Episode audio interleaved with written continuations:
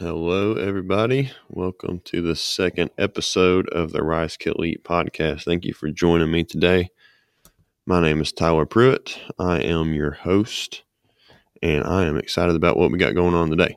Before we get going, I just wanted to uh, let you know that this podcast, Rice Kill Eat podcast, is brought to you by RKE Afield. RKE Afield is an apparel brand made for those who love God, freedom, and the great outdoors. Be sure to check us out at rkeafield.com. You can also like us and follow us on Facebook and Instagram. Um, be sure to subscribe to this podcast, the Rise Kill Eat podcast. That way you can make sure that you're not going to miss out on anything RKE Field or this podcast itself.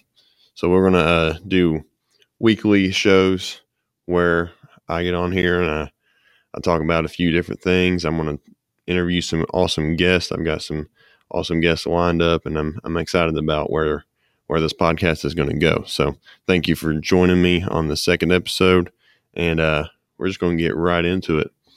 So today's episode is going to be all about the ethics of hunting.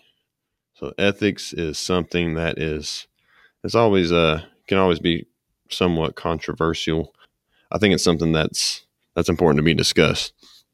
So in order for us to have an effective conversation over uh, over what ethics actually is, I think it's important that we first have to define what is an ethic or what is ethics.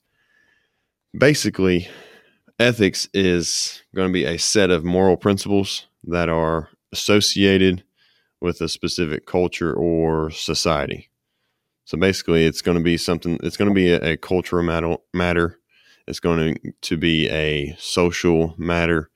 So, society as a whole and culture as a whole are going to develop things that are going to determine what is right and what is wrong. So, basically, a sense of morality.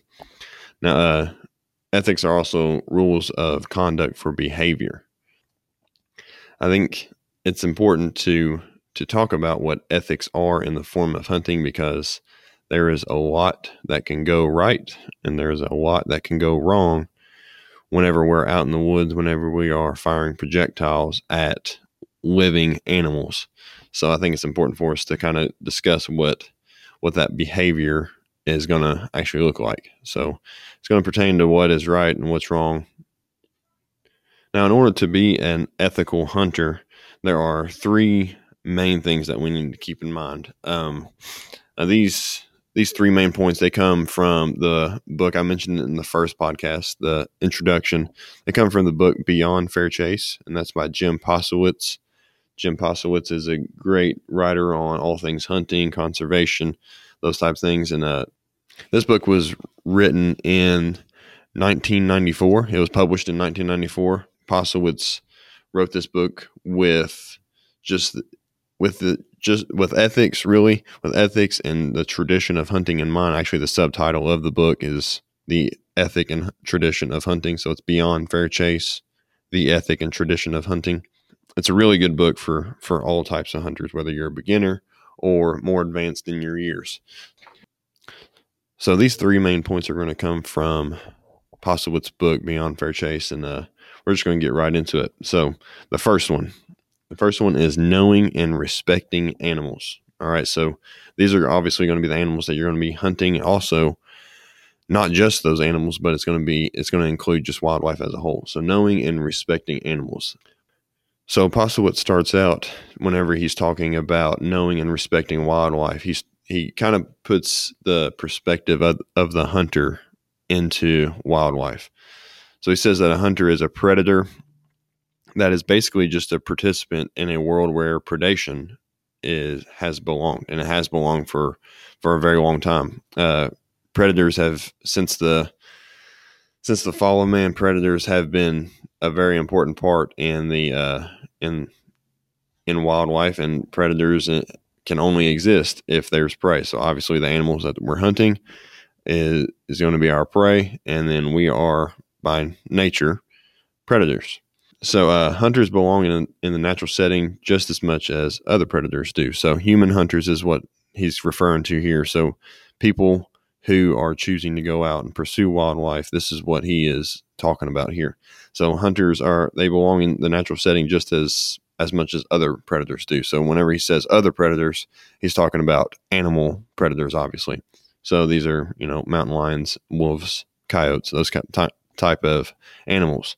So he's saying that hunters are right in line with those types of animals.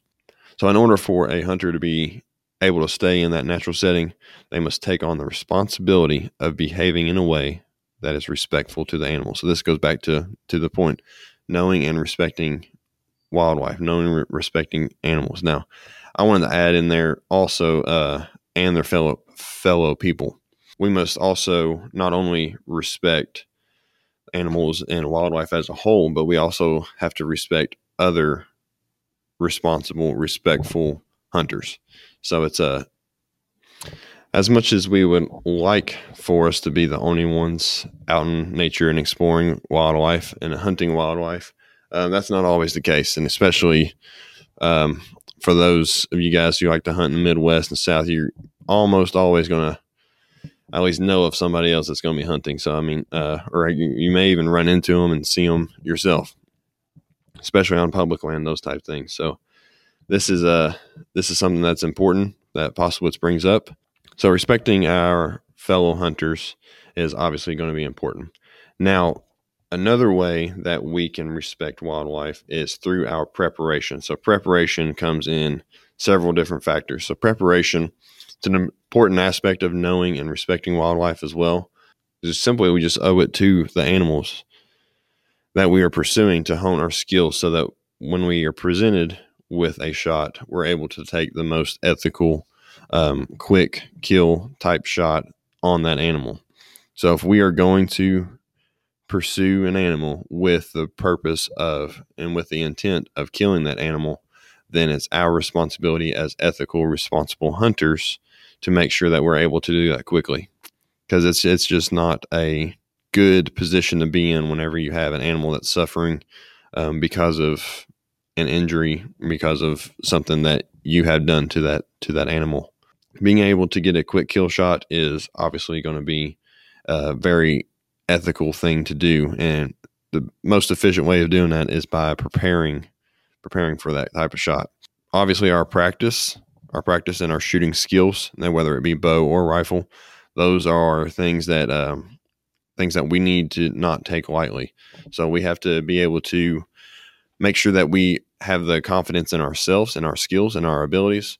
We need to make sure that we have, we just simply have the, the skill set available so that when we are presented with a, with a shot that we're able to take, take advantage of it and make the most of that shot.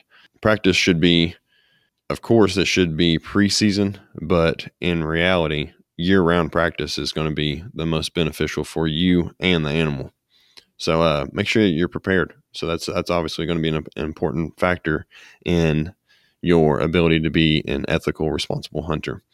This preparation is also going to benefit you in overcoming buck fever. So anybody who has hunted for any amount of time has experienced or know at least know of what buck fever is.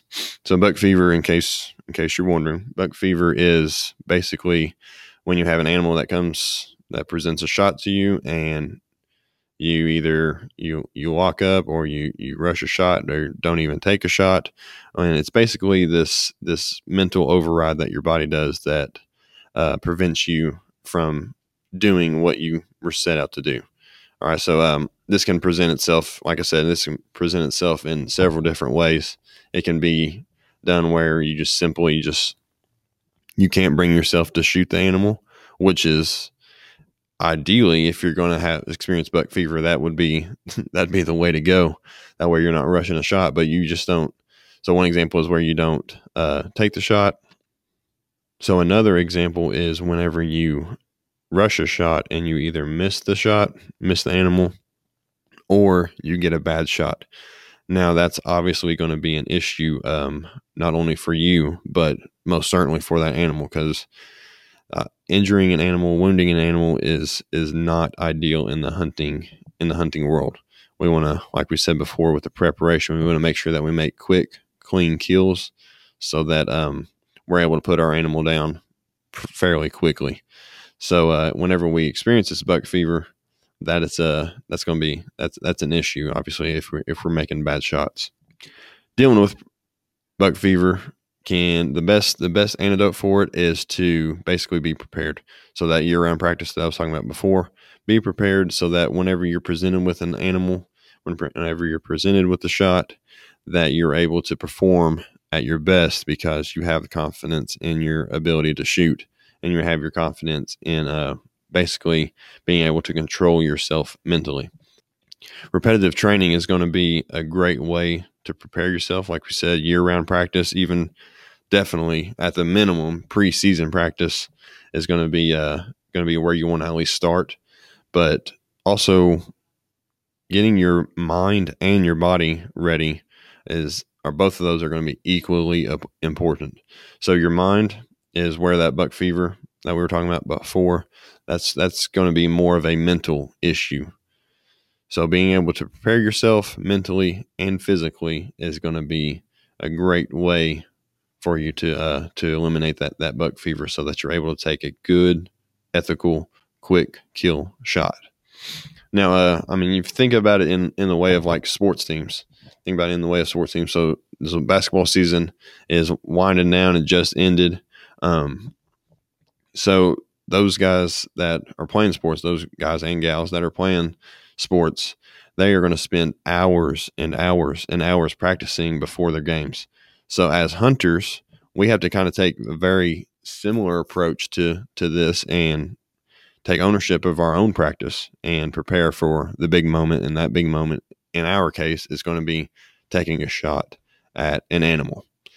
So it's a we owe it to not only ourselves we owe it to the animal that we are pursuing to make sure that we are prepared and that we are uh, we're ready to take the shot when it's presented. It's far worse to be presented with a great shot at an animal and miss the opportunity by just simply not taking it because you don't feel like you're ready than it would be to not be prepared and to take a bad shot and injure or wound that animal. So make sure that whenever you go to pull the trigger that you are ready and if you're not, then simply don't do it. All right, so that's all part of the the knowing and and uh, knowing and respecting wildlife. So the next thing is going to be obeying the wall, and these walls are set by state game management departments and agencies, and these are designed with the intent of preserving wildlife while also allowing opportunities to hunt.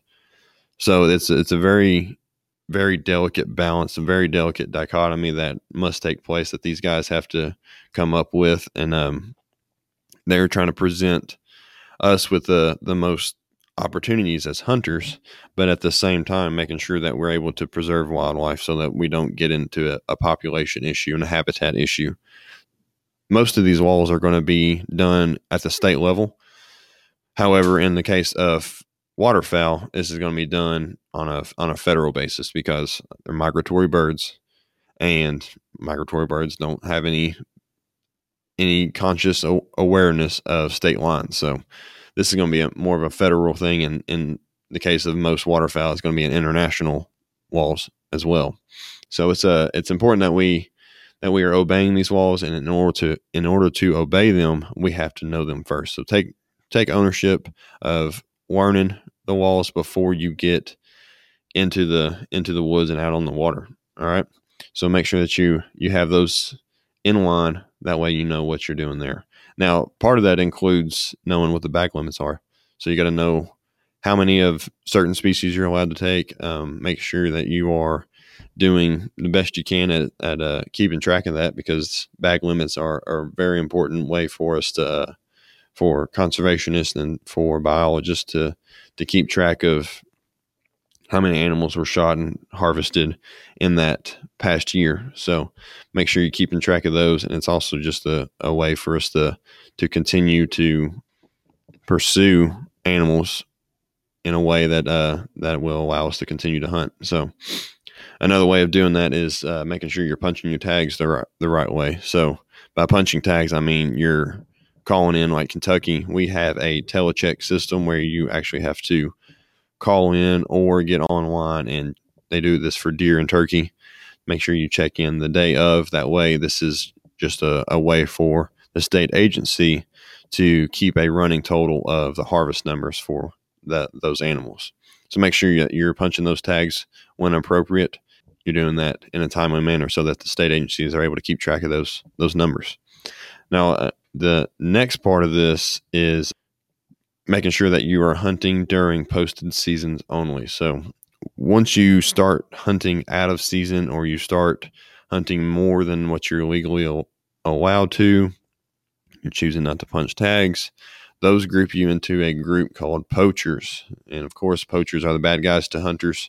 And uh, poachers are by definition, they're just they're just people who are choosing to take wildlife, harvest wildlife illegally. All right. So obviously that's not something that you want to find yourself in a position of being. Um, and if you are ever presented with with a, an issue, a, an ethical dilemma or a legal dilemma, it's just best to simply just come forward and just fess up to to the department.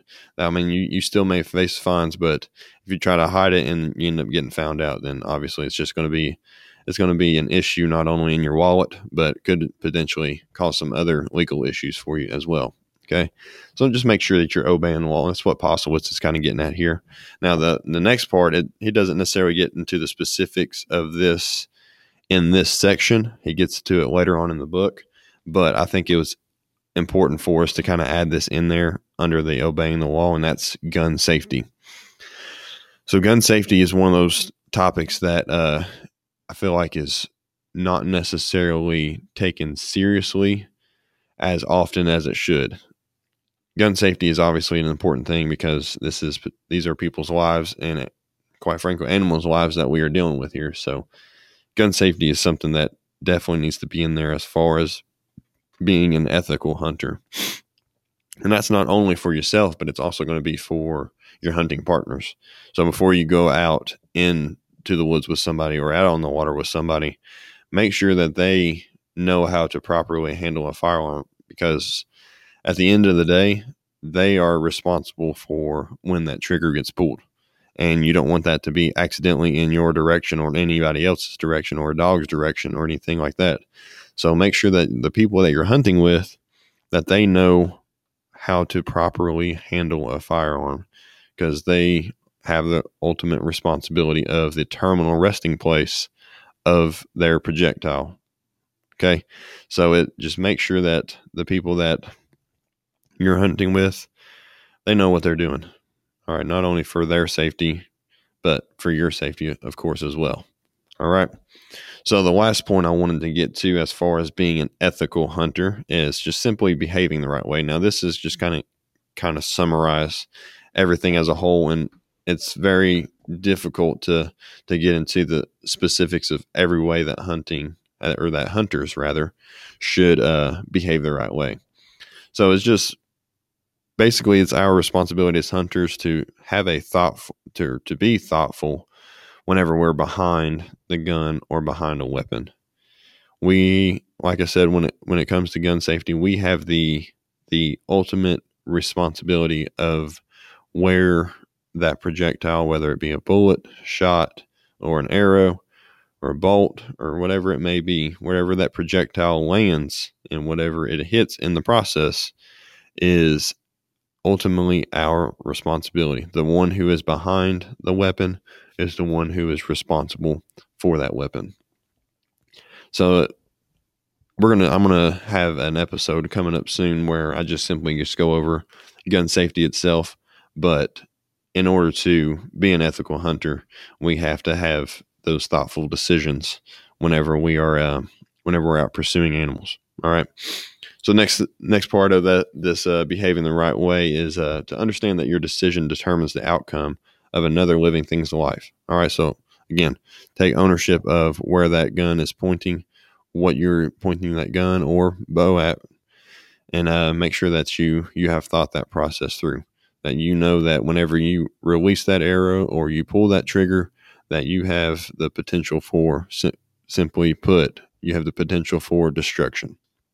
Another way of behaving the right way is just to make sure that after the shot, after you take a good, quick, clean kill shot, that you take care of the meat, take care of it promptly.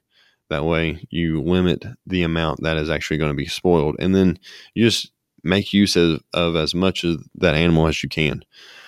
This comes comes into play. Uh, I mean, this is obviously going to be different across the board, but some unique ways of using meat that isn't always going to be thought of is uh, I know of a lot of people who like to, to eat deer heart and a lot of people who like to eat deer liver.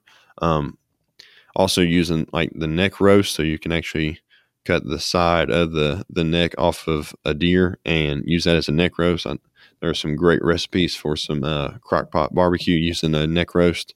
It's it's really good. I've tried it myself and it's it's really good. I actually enjoy using the neck roast just simply for that recipe making sure that you're going to that you're taking care of the meat promptly and you're going to use up as much of that animal as possible. And if you don't know, and if you can't yourself, then give it away to somebody who can. All right, so still harvest that animal, still harvest that meat, and give give the meat away that you either don't want or that uh that you just simply can't simply can't take care of. Okay, so find somebody um, whether it be a fellow hunting buddy, a, a, neighbor, somebody who's just simply needs needs a little bit of food, and just just give it away to them and let them let them be the the bearer of of that meat. So, just to summarize, in order to be an ethical hunter, there are three main things that we need to consider. And um, first one, of course, is to know and respect your animals. Okay, the animals that are that you are hunting and those that you are not hunting. So just think of wildlife as a whole, and uh, just just know and respect those animals. Consider them part of the picture. Okay. Okay, the next part is to obey the law. All right, so just make sure that you are following w- rules and regulations that are set in place. Make sure that you are aware of what bag limits are, when you're supposed to punch your tag, when the hunting season begins and ends, and make sure that you are controlling the muzzle of your firearm and that you have the mentality of taking ownership of the terminal resting place of your projectile. All right, so your bullet, shot, bolt, arrow, any of those type of things. You you have the ultimate responsibility of where that ends up and what it passes through or into as a result. All right. And then the last point is to just simply just behave the right way. All right. So behave the right way is obviously uh obviously a very vague statement, but I think that I think you kind of get the get the gist of what we're getting at. So just basically just be thoughtful of your decisions while you're in the field, while you're uh, out in the woods, and while you're while you're hunting. Just make sure that you have thought through the process of shooting and the process of preparation and make sure that you uh, you take care of the meat that that you end up with that yeah at least you hopefully end up with so just make sure you take care of that and uh, do it as soon as possible all right so thank you guys for uh, listening to another episode of the rise kill eat podcast make sure that you subscribe to this podcast make sure you like us and you follow us on instagram and facebook and uh, we really appreciate uh, any of the feedback that you you want to give us. So uh, if you want to, you can check out our um, contact information. It's at rkeafield.com. I just wanted to thank you one more time for listening to this podcast. My name is Tyler Pruitt. This has been another episode of Rise, Kill, Eat. Thank you.